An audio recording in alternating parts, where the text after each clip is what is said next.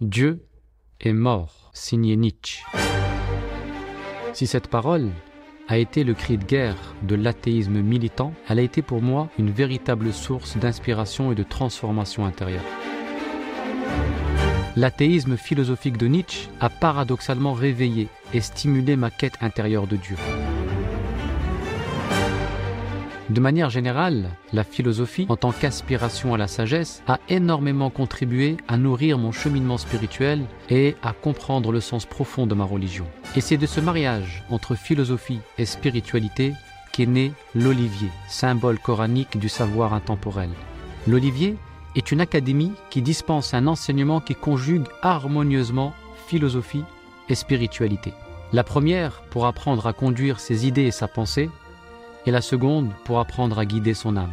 Si vous êtes aussi habité par une quête ou tiraillé par des doutes, ou si tout simplement vous éprouvez le besoin de réfléchir ou de cheminer, nous serons heureux de vous compter parmi nos académiciens et faire partie de cette belle aventure à l'ombre de l'olivier.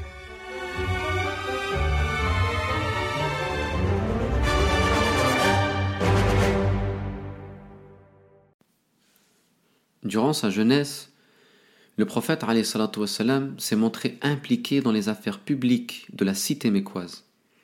En effet, le prophète prit part à la guerre du sacrilège, al-Fijar, que les Quraysh ont menée contre ceux qui avaient transgressé les mois sacrés.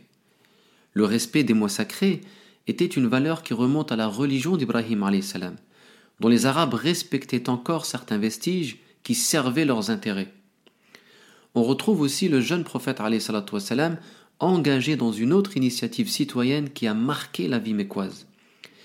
À cette époque de l'ignorance, un groupe de personnes vertueuses a conclu un pacte chez Abdullah ibn Jud'an pour instaurer la justice, combattre les criminels et surtout renouer avec les vertus bafouées sur la terre sainte.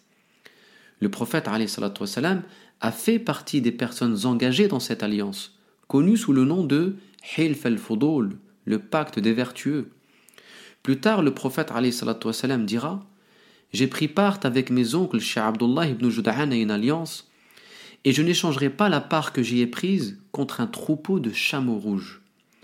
Et si l'on me demandait, maintenant, en islam, d'y prendre part, je me porterai volontaire.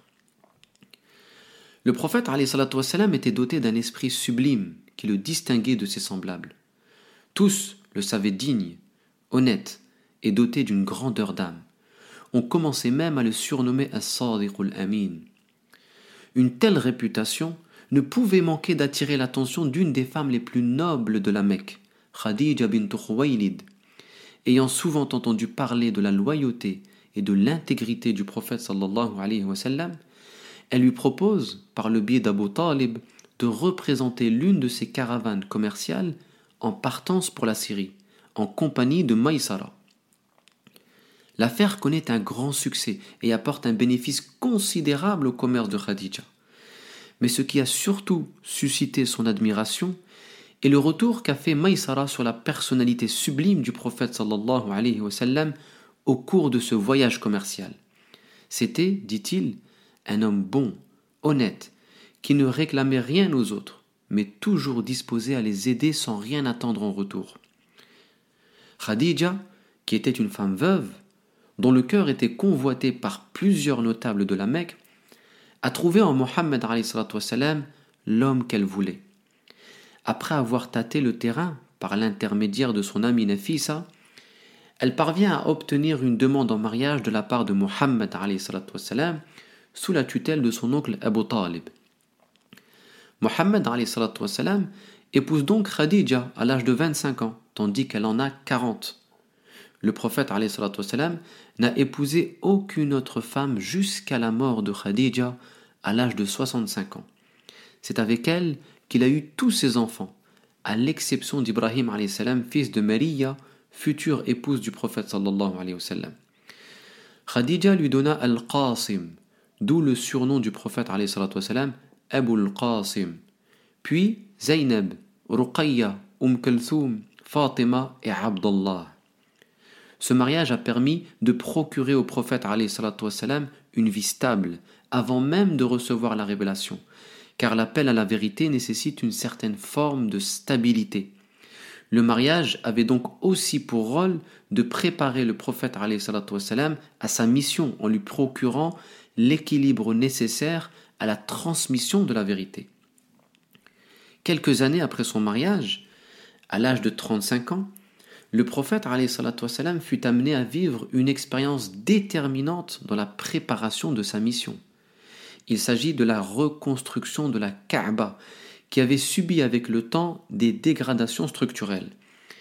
Elle commençait à se détériorer sérieusement et faillit même s'effondrer à cause d'une forte pluie.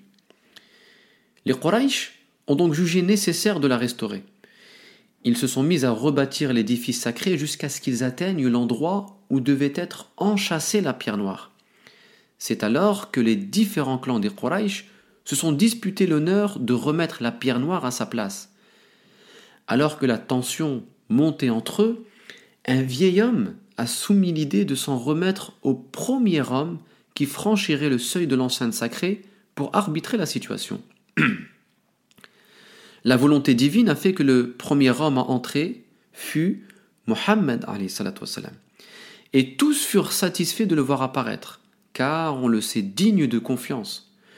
Pour trancher le problème, le prophète demande d'apporter une pièce d'étoffe sur laquelle il pose la pierre noire avant d'inviter les représentants de chaque clan à prendre un bord de l'étoffe et de la porter ensemble jusqu'au niveau de l'emplacement de la pierre noire. Puis, Mohammed s'est chargé lui-même d'enchasser la pierre noire dans l'édifice sacré. Chacun donc a fini par avoir sa part dans cet honneur grâce à la sagesse et à l'intelligence intuitive du prophète sallallahu.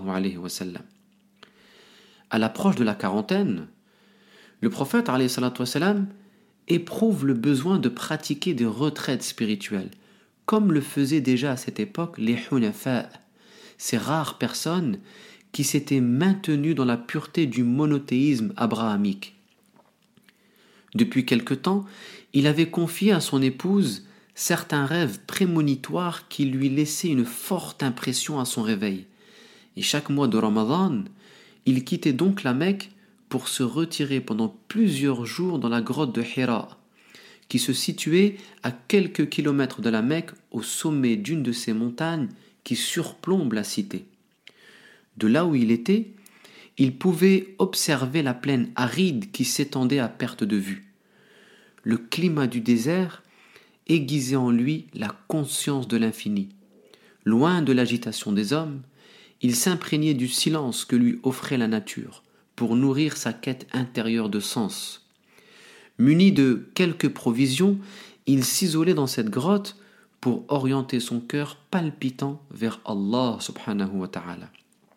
pour donner du sens à sa vie et méditer tous ces signes divins qui enveloppaient son existence. Et c'est là qu'en pleine méditation spirituelle, il entend une première voix le saluer. Assalamu alaykum ya Rasulallah. À l'âge de 40 ans, se clôt ainsi un premier cycle de sa vie duquel nous pouvons retenir trois enseignements. Premièrement, au cours de ce premier cycle, le prophète wassalam, suivait un apprentissage subtil qui le préparait à la révélation. Et cette formation divine qui le mènera à la sublimation n'est pas conforme aux méthodes habituelles de l'enseignement scolaire. Elle ne consistait pas en l'apprentissage mental des règles et des lois. Il est en effet des gens qui savent se montrer capables de répéter des, des leçons telles des perroquets tout en étant incapables de perspicacité. Des gens qui brillent faussement par leur capacité à réciter quantité de moutons sans pour autant être dotés d'un minimum de maturité spirituelle. D'ailleurs, le Coran a assimilé certains rabbins de l'époque qui mémorisèrent la Torah sans discernement à des ânes qui portent des livres sur leur dos, dans la Sourate 62, verset 5. L'éducation divine qu'a reçue le prophète était d'une toute autre nature. Elle visait la transformation intérieure de l'âme, sans jamais se réduire à une simple instruction mentale. Chaque épreuve qu'il vivait était de nature pédagogique, de nature à purifier sa conscience de tout ce qui n'est pas Dieu. Deuxième enseignement, la reconstruction de la Kaaba annonçait indirectement l'avènement imminent de la révélation.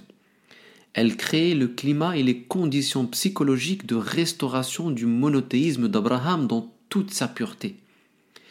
Et Dieu a mis à l'épreuve la perspicacité du prophète sallallahu avant de l'investir de sa mission prophétique. La sagesse dont il a fait preuve dans la réconciliation des Quraysh montrait, notamment aux yeux de son public, qu'il était suffisamment sage et perspicace pour porter la révélation qui devait apaiser l'humanité. Mohammed allait devoir réconcilier les hommes avec la vérité comme il a réconcilié les Quraysh autour de la Kaaba. Rassembler l'humanité autour de l'étoffe de la foi pour que chacun puisse enchasser son cœur dans l'édifice de la vérité. Troisième enseignement, en se retirant dans la grotte de Hira, loin de la foule, dans le silence et la solitude, le prophète s'est mis en état de réceptivité intérieure. Il s'est montré pleinement disponible devant la vérité, prêt à accueillir la lumière divine. En effet, le Verbe d'Allah ne s'imprime que dans un cœur réceptif. La lumière d'Allah est toujours et partout présente, mais ne trouve que rarement des cœurs disponibles pour l'accueillir. La présence de Dieu est absolue et ne souffre d'aucune limite. Elle accompagne infiniment la vie de l'homme.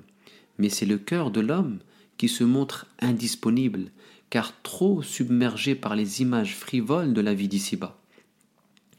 La retraite spirituelle est une pratique vitale dans notre cheminement intérieur qui permet de créer les conditions spirituelles de réceptivité intérieure, d'orienter son cœur complètement vers Dieu et de se rendre disponible pour Allah.